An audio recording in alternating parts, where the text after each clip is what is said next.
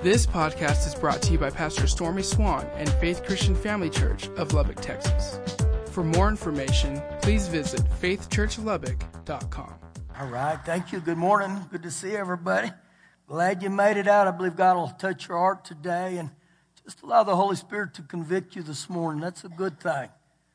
And we get to a place in our lives where we can all repent. If you need a Bible, why don't you get your hand up real, real high?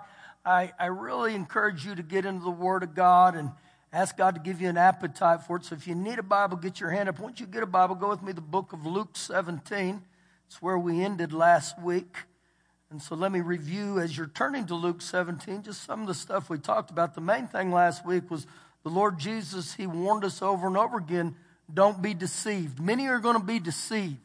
Many are going to be misled. And so one of the ways I keep from being deceived and misled is I live my life by the Word of God.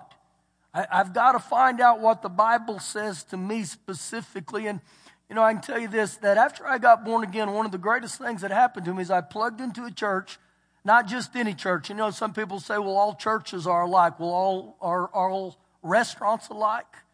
No, they're not. And so I'm not downplaying or downgrading other churches. I will tell you, you need to get plugged in where they're going to preach the Word and the infilling of the Holy Spirit, okay? And so those are the areas that the Lord will help you. And as we get ready to roll, I love to give you some stats on some things. And so in the early nineteen hundreds of America, America was a very spiritual society. They loved the things of God. But things began to take a twist in around nineteen nineteen. From nineteen nineteen to nineteen twenty-nine, it was called the Roaring Twenties. Two of the things that attributed to the Roaring Twenties, which was marked by drunkenness and sex. Literally, number one was the radio. It was the first time in society that people as a group could all be talked to in one setting. And so people would get on their porches in the evening and listen to the radio. Now, think about how we've, I don't know if I want to say progressed, but how we've moved forward in a society. The T V reaches a whole nation very easily now. But even the internet, it reaches a world right now. And so when you can reach a world, you can influence it for good or bad. So the first thing that caused the downfall was the radio. The second thing was it was the first time in the automobile industry that there were hard tops. They were no longer just convertibles. Now, you know what the marking of that was? It was a newfound way to have sex in the backseat of your car. Truly. I thought you guys would enjoy that, but I guess not. And so I'm just telling you facts here. This is what attributed all that to. And you, you begin to see what happens in the Roaring Twenties. And then in nineteen twenty-nine was the start of the Great Depression. So throughout the history of America, you'll see years of real godliness. And then it's like we drop off. And so I believe that's very similar to the times we live in right now. Now, we begin in Luke seventeen. Verse twenty-six, Luke seventeen, verse twenty-six, and it begins with this, and it says, and as it was in the days of Noah, so it will be also, or so it will be also like in the days of the Son of Man. So as similar as it was in, in Noah's days, it's going to be very similar to our days. So how was it in his days? They ate, they drank, they married wives, they were given in marriage until the day that Noah entered the ark and the flood came and destroyed them all. Now, the stuff that was mentioned there, it wasn't sinful things, okay? None of that was sinful. Verse twenty-eight, likewise, as was also in the days of Lot, they ate, they drank, they bought, they sold, they planted, and they built. Again, none of this was inherently sinful. None of it was. But it was marked by a thing called the world. Now, when we talk about the world, it's not just this fear of earth we live in, but it's the, the ruling powers of the devil. Now, how do we know that? I, I want you to keep your place there in Luke, but go with me to the back of the Bible to First John chapter two. First John chapter two, and what will happen here, we'll allow the Bible to describe what the world really is, okay? This world that we live in. First John two, begin with me in verse fifteen. And it says, do not love the world or the things in the world. If anyone loves the world, the love of the Father is not in him. Now it's interesting. He said, don't love the goods, the things of the world. For all that is in the world is the lust of the flesh, the lust of the eyes, and the pride of life. And it is not of the Father, but it is of the world. And so when he defines the world here again, he said all that is, is in the world is the lust of our flesh, where I start being dominated by the very desires of my flesh. Again, those things don't necessarily have to be sinful. It's just things that distract me from the things of God. And then he said next, the lust of my eyes. Anything that my eyes begin to lock in on and they begin to dominate me. That's why pornography in our society is so powerful. And then the last one is the pride of life. Now, what's interesting about this passage is every one of those ingredients we just read were found in the book of Genesis three, verse six with Eve. In the beginning, this was one of the things that got her. She was deceived also. So we go to the last one, this thing called the pride of life. The, the pride of life.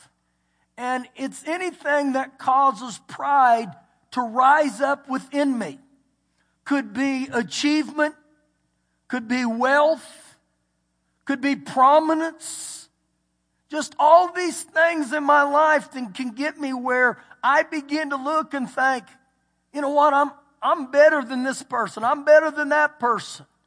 I've had incredible success. I've had incredible prominence. And I'm not saying here that God wants us to be failures. That's not what I'm saying at all. But even in the area of pride, I, I can get over prideful as a, as a Christian. I can have the thought, I know more than you. I pray more than you. When I lay hands on the sick, stuff happens. I sing better than you, which I don't, but I can say that. So again, we begin to see all these attributes. And so when pride begins to rise up, the issue that pride causes is this, this one question. Who gets the glory? Who gets the glory in my life? It'll either be one thing or another. It'll be the pride of life or God gets the glory. And so again, God's not against me having wealth. God's not against me having power and fame. But it all goes back. Do I give God the glory in my life? And so you begin to see right here that, that there needs to be some things established in every one of our lives. And so let me ask you this right now as we're going. Are you dominated by a lust of your flesh? Are you dominated by a lust that's in your eyes that dominates you? Are you dominated by pride? See, every one of us have to battle this because he said, all that is in the world is these things. Now, turn a couple pages to your right there to First John five and verse nineteen. And, and watch what he says here about the world. First John chapter five, verse nineteen. We know that we are of God and the whole world, not part of it, but the whole world lies under the sway, the power, the control, the influence, or the grip of the wicked one. So when he tells us this here, Satan exercises dominion over the world as its ruler. And, and this world is out of line with God's purposes, and it's out of line with this world. And so understand that the world is under an ordered system where the devil is the ruler of it. Now, the only way I get away from the, the grip, the sway that the world has on every one of us is I've got to give my heart to Jesus, and then I got to live for him. If I don't give my heart to Jesus and I don't live for him, then you're under the sway of the world.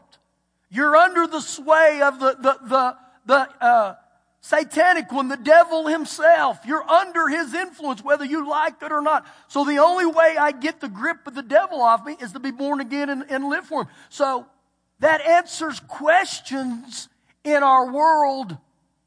Why are crazy things happening?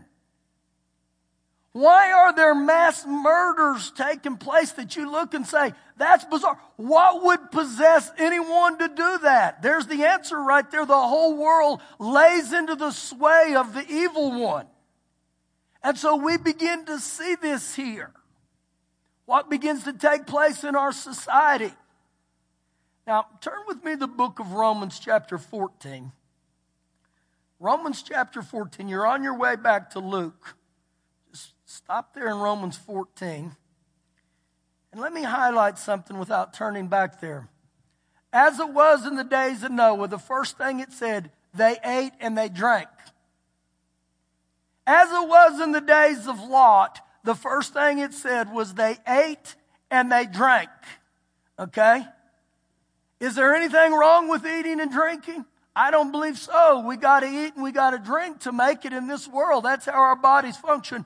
But what he's talking about here is when eating and drinking becomes our main topic of conversation.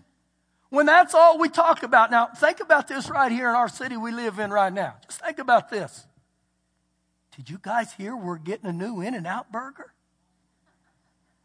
Did you guys hear we're getting a new Panera bread? Have you had that caramel macchiato with a twist of a shot of this or that in it? Have you gone to Sonic and got a vanilla Dr Pepper with a twist of peach and a pineapple on top? And so we start all these things where we're literally consumed with the things we eat and we drink. Is there anything wrong with that? Well, watch what is warned here to us in Scripture, John, or Romans fourteen, verse seventeen. For the kingdom of God is not eating and drinking, but it's righteousness, peace, and joy in the Holy Spirit. So you know what he tells me right here? I'm going to be either dominated by the lust of my flesh in eating and drinking, or I can live by the fruit of the Spirit, which is found in Galatians five twenty-two and five twenty-three. But really what I think the Lord wants us to understand, he's not against me and you eating and drinking. He put all that stuff for us here. We're to enjoy it. But what happens is anytime we get out of balance, where I become dominated by the things of my flesh, and I forget God. I take God out of the equation. And I believe this is what's happening. So go back with me to Luke seventeen. Luke seventeen, and let's fill in the blanks here just a little more with what the Lord Jesus said here in Luke. Luke seventeen, and I'll begin once I get there back in verse twenty-eight. And so when it came to Lot, it said they ate and they drank. They bought and they sold. They bought silver. They bought gold. They bought oil. They played the stock market. They planted. The farmers were in the field planting.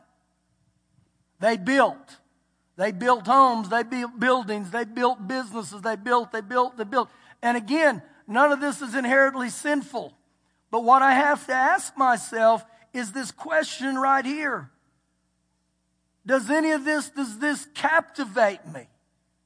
Does this drive me? Does this press relentless upon me? Does this literally consume me where all I think about is eating and drinking and buying and selling, planning and being built? And so this is what he's telling us, that in Lot's days, this is what became the topic of their life. And it's no different in America right now. This is how we live. So just for a second, I want you to fill in a blank in your life. What dominates me in my life above God? I go to the lake. Is there anything going to the lake, wrong with going up? No, except when it starts dominating me. I allow Little League Baseball to dominate our life. Dang, Pastor, that hurt. I allow going on this trip or that trip. I don't ever come to church and you say, what a bit, what's the big deal about that? Well, the Lord said, don't forsake the assembling together. And then something as little as this, that I allow my physical workouts to dominate me above the Word of God. What do you mean? I don't know about you. I like to work out. I don't know if you can tell it or not. But I like to work out. I like to run and I, I like to lift. And there was one day I was doing it and the Lord spoke to my heart right there. And you know what he said? He said, I'm not against you doing this. I just want equal time.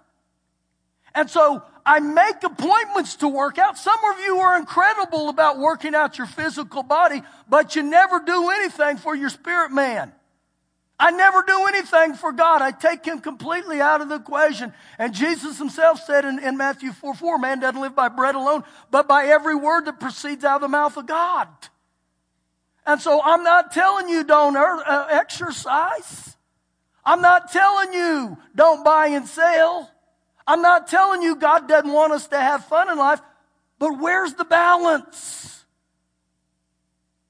When I give God my leftovers, you know, God, if I got an extra five minutes, I'll come in. You know what? If if I don't have anything planned, then maybe I'll just go to church.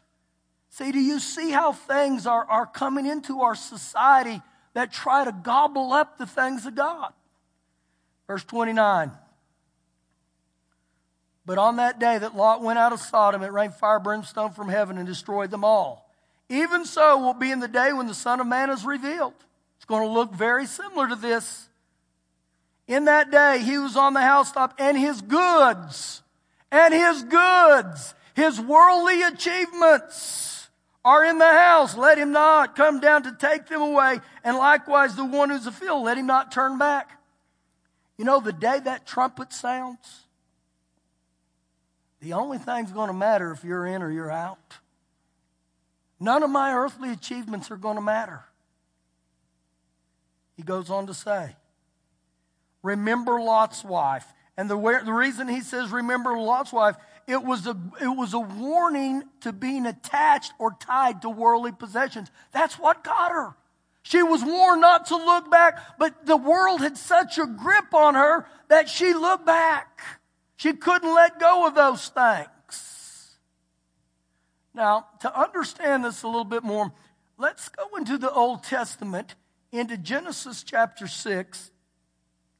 And as you're going to Genesis six, this is the passage about Noah's time. This was what was going on in Noah's time. And so I'll hit a little bit in Genesis six, and then we'll go to Genesis nineteen to get an idea of what was going on. Genesis chapter six, verse five. Then the Lord saw the wickedness of man was great in the earth, and that every intent of the thought of his heart was evil continually. And the Lord was sad that he made man on the earth, and he was grieved, or he was broken his heart. The reason is man didn't get a hold of God's aspirations. Understand that, that God wasn't sorry that he created mankind. God was sorry that mankind tre- uh, cre- uh, took the world or chose the world over the things of God. Verse seven. So the Lord said, I will destroy man from whom I'm created from the face of the earth, both man and beast, creeping thing, birds of the air, for I am sorry that I've made them. But Noah found grace or favor in the eyes of the Lord. You know why Noah found grace and favor? Because he, tr- he chose to be godly in an ungodly world. He said, I would rather be more popular in heaven than popular on earth. Verse nine. This is the genealogy of Noah. Noah was a just man. He was perfect. And that word perfect doesn't mean he never made a mistake. He was blameless and he lived with integrity. When you look at the word blameless, blameless has to mean that when I make a mistake, I, I sin in my life, I go to the Lord and I repent. And so he was blameless or perfect in the generation. Noah walked with God. Noah feared God. Now I want you to think about this, because the whole earth was corrupt. It was bad. But yet this man named Noah said, you know what? I'm going to live by the things of God. I'm going to live by the Word of God. And God's guidelines, God's laws are always up here, his commands. God never intended for government to make our moral laws, okay? Never. And so we have a society that says, well, our government did this, or our legislators did, the Supreme Court did this. That doesn't matter to me. What does the Word of God says? The greatest thing a parent can teach his children right now is the Ten Commandments. They're obsolete, Pastor. No, they're not. What happens with people is when we don't live by the moral guidelines that God sets up, a people becomes where we decay and we begin to deteriorate. That's happened in America.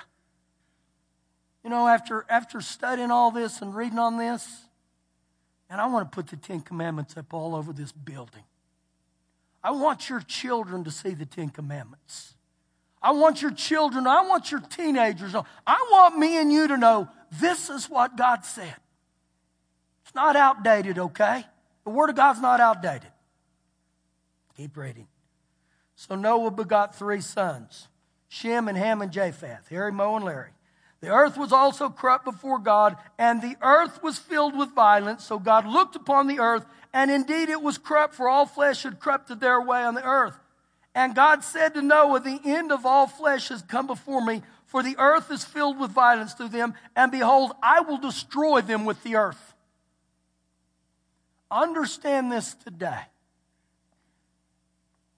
God doesn't send people to hell. People choose to go to hell, okay? They choose to go to hell. God knows every one of us in this room are sinners. We've all sinned, every one of us. The wages of sin is death. But again, something happens to me when I realize I'm a sinner, I need a Savior, and when I come to the Lord Jesus and I repent of my sins, He'll forgive me. And so in this setting, again, they would never repent. So what happens with sin, the progression of sin? It always starts in our private life. When we start operating in sin, we don't want anybody to know why. It's a shame.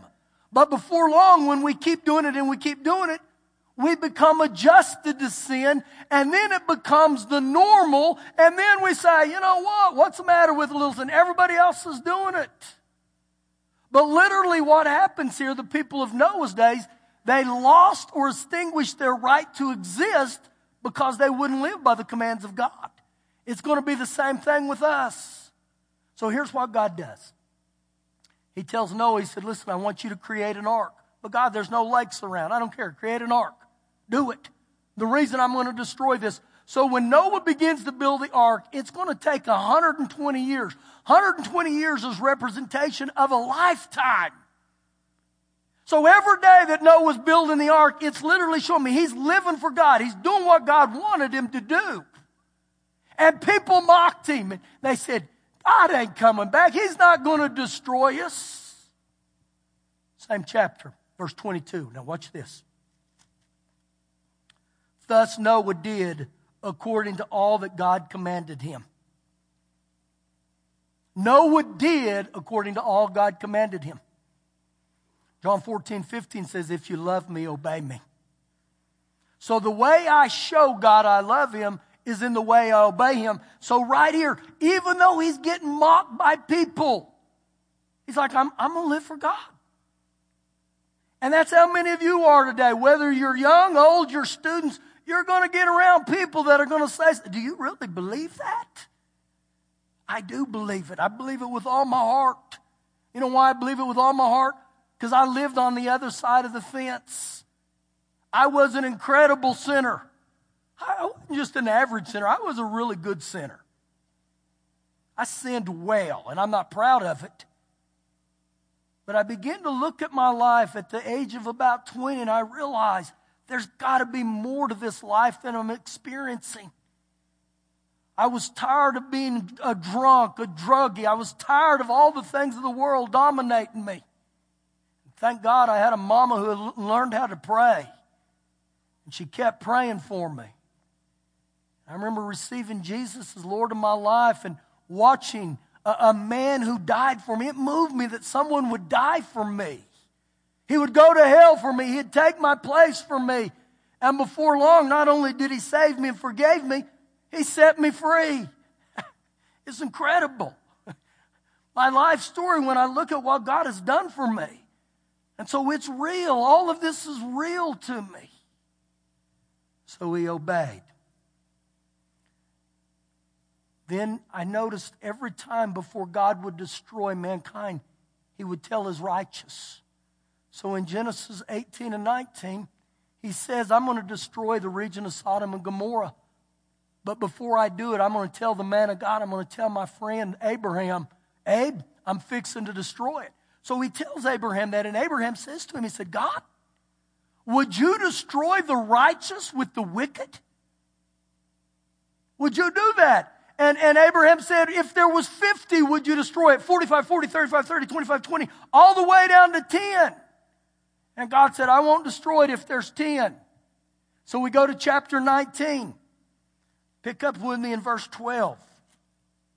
Now we're in the time of Lot, and said, then the men said to Lot, have you anyone else here, son-in-law, your sons, your daughters, whomever you have in the city? Take them out of this place, for we will destroy this place. Why? Because the outcry against them has grown great before the face of the Lord, and the Lord has sent us to destroy them. Now, you know what's unbelievable about this passage? It becomes obvious that God can't find ten in Sodom and Gomorrah. There's not ten righteous there. Verse fourteen. So Lot went out and spoke to his son-in-law who had married his daughters and said, get up, get out of this place, for the Lord will destroy this city. But they said to her son-in-law said to him, you're joking. You're joking. You're just kidding. When the morning dawned, the angels urged Lot to hurry, saying, arise, take your wife and your two daughters who are here, lest you be consumed in the punishment of the city. And while he lingered, and the word lingered there, that Lot became like the most, most among the human race. He was so tied to his possessions. He, he, he grabbed a hold of it like, I, I don't know that I can leave all this that I've of accumulated here on earth. And he said he lingered, and the men took his hand, his wife's hand, and the hands of two daughters, the Lord being merciful to him, and they brought him out and set him outside the city. Now, same chapter. Turn with me to verse twenty-one, just for time's sake. So the angel leads him outside the city. And he says here, verse twenty-one, see, I have favored you concerning this thing also, in that I will not overthrow this city for which you have spoken. Hurry, escape, therefore. Now listen, for I cannot do anything until you arrive there. The Lord said through this angel to Lot, I can't do anything until you arrive there. This is good news for me and you. You know what he's telling Lot? I can't destroy this place until you're out of here. You know what that means for me and you? We're going to be out of here before it gets really bad. I'm not going to say it's going to be real easy. There's going to be things that are, are happening right now that we begin to see that are escalating. But before it gets real bad, I mean, I'm going to do a Peter Pan. I'm going to be out of here. A twinkle of an eye. Just like the video showed. And in the book of Luke, it said there'll be two people in a bed. One will be taken, one will be left. There'll be two women that'll be working in the field. One taken, one left. There'll be two men working. One will be taken, one left. But see, I play a part in that. Now, in the book of Ephesians, verse four, chapter four, verse fifteen, it says, we're to tell the truth in love. There's nothing wrong with people telling the truth to you as long as it's done in a motive of love. What would the motive of love be? I want what's best for you. So let me ask you some questions there right now. Are there areas in your life that you willfully practice sin? Are there areas in your life right now that you compromise the things of God? Are there people in your lives that you call friends that all they do is lead you to sin? See, what happens with most of this, we're either influencing or we're being influenced. And so just think about some of those questions I just asked you right there. Now, go with me to, to the book of Second Thessalonians chapter two. We're almost done. Got about another hour.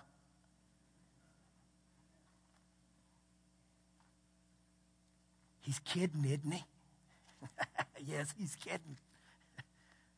Second Thessalonians chapter two. I'm, I'm trying to slow down. I, I downloaded so much information last week that some of you had to listen to the podcast.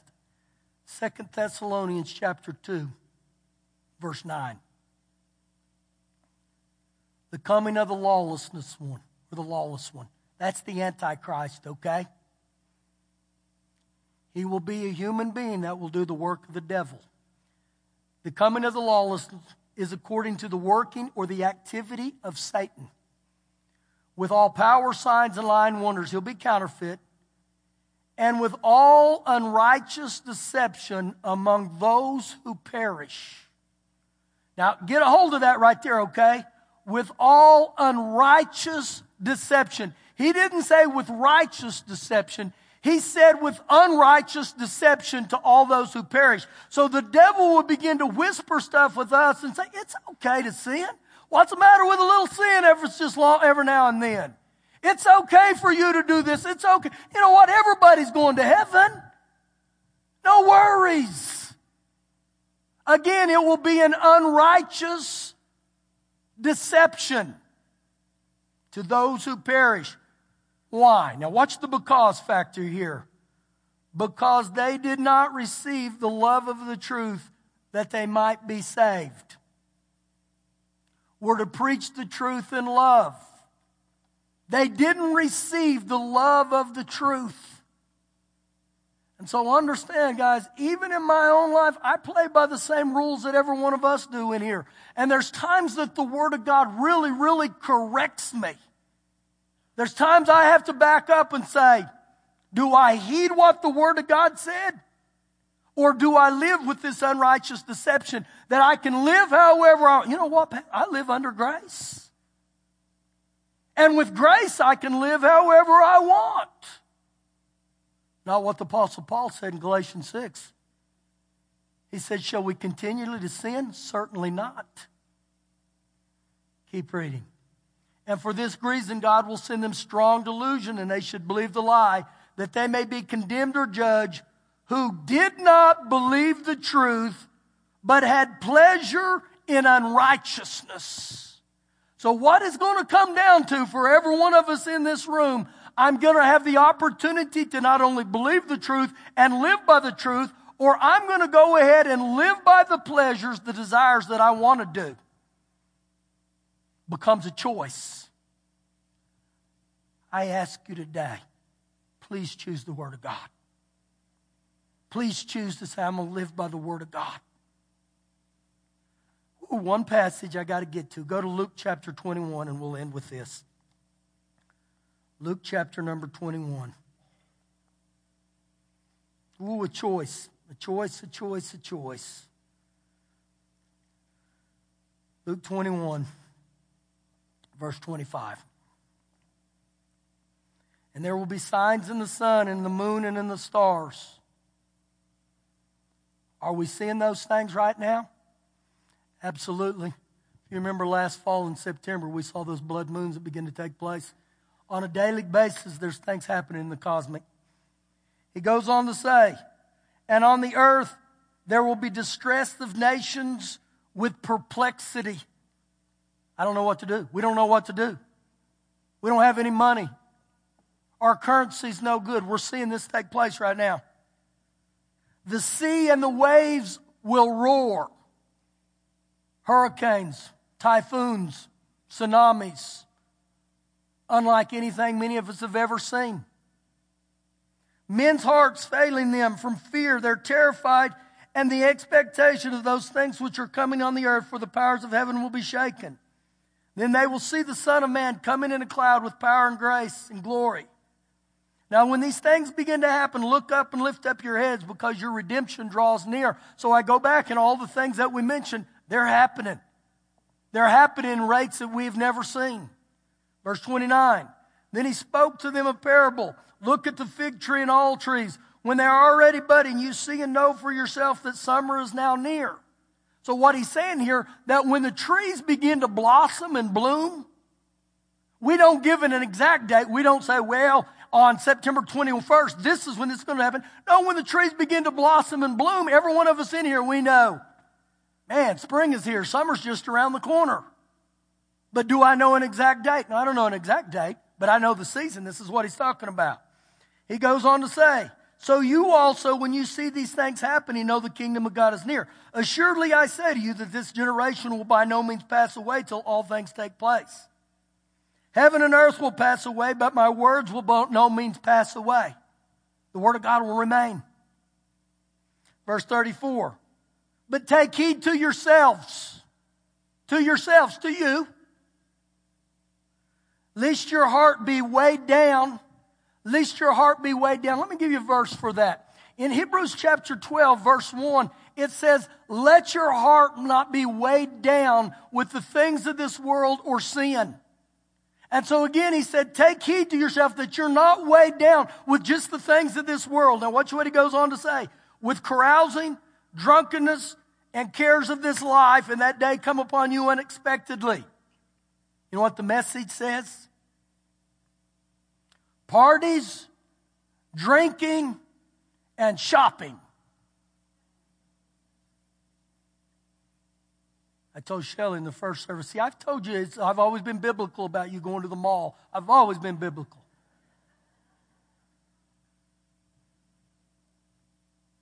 Parties, drinking,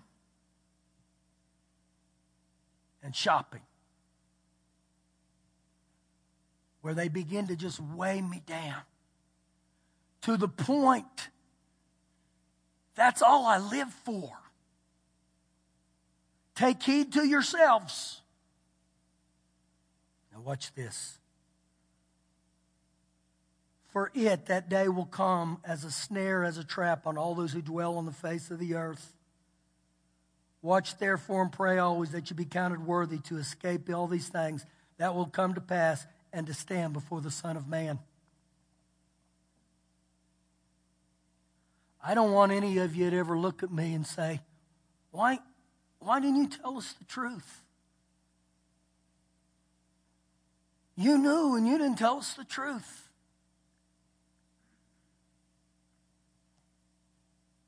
Probably the greatest thing in my life right now is to hear the Lord say to me, well done, good and faithful servant.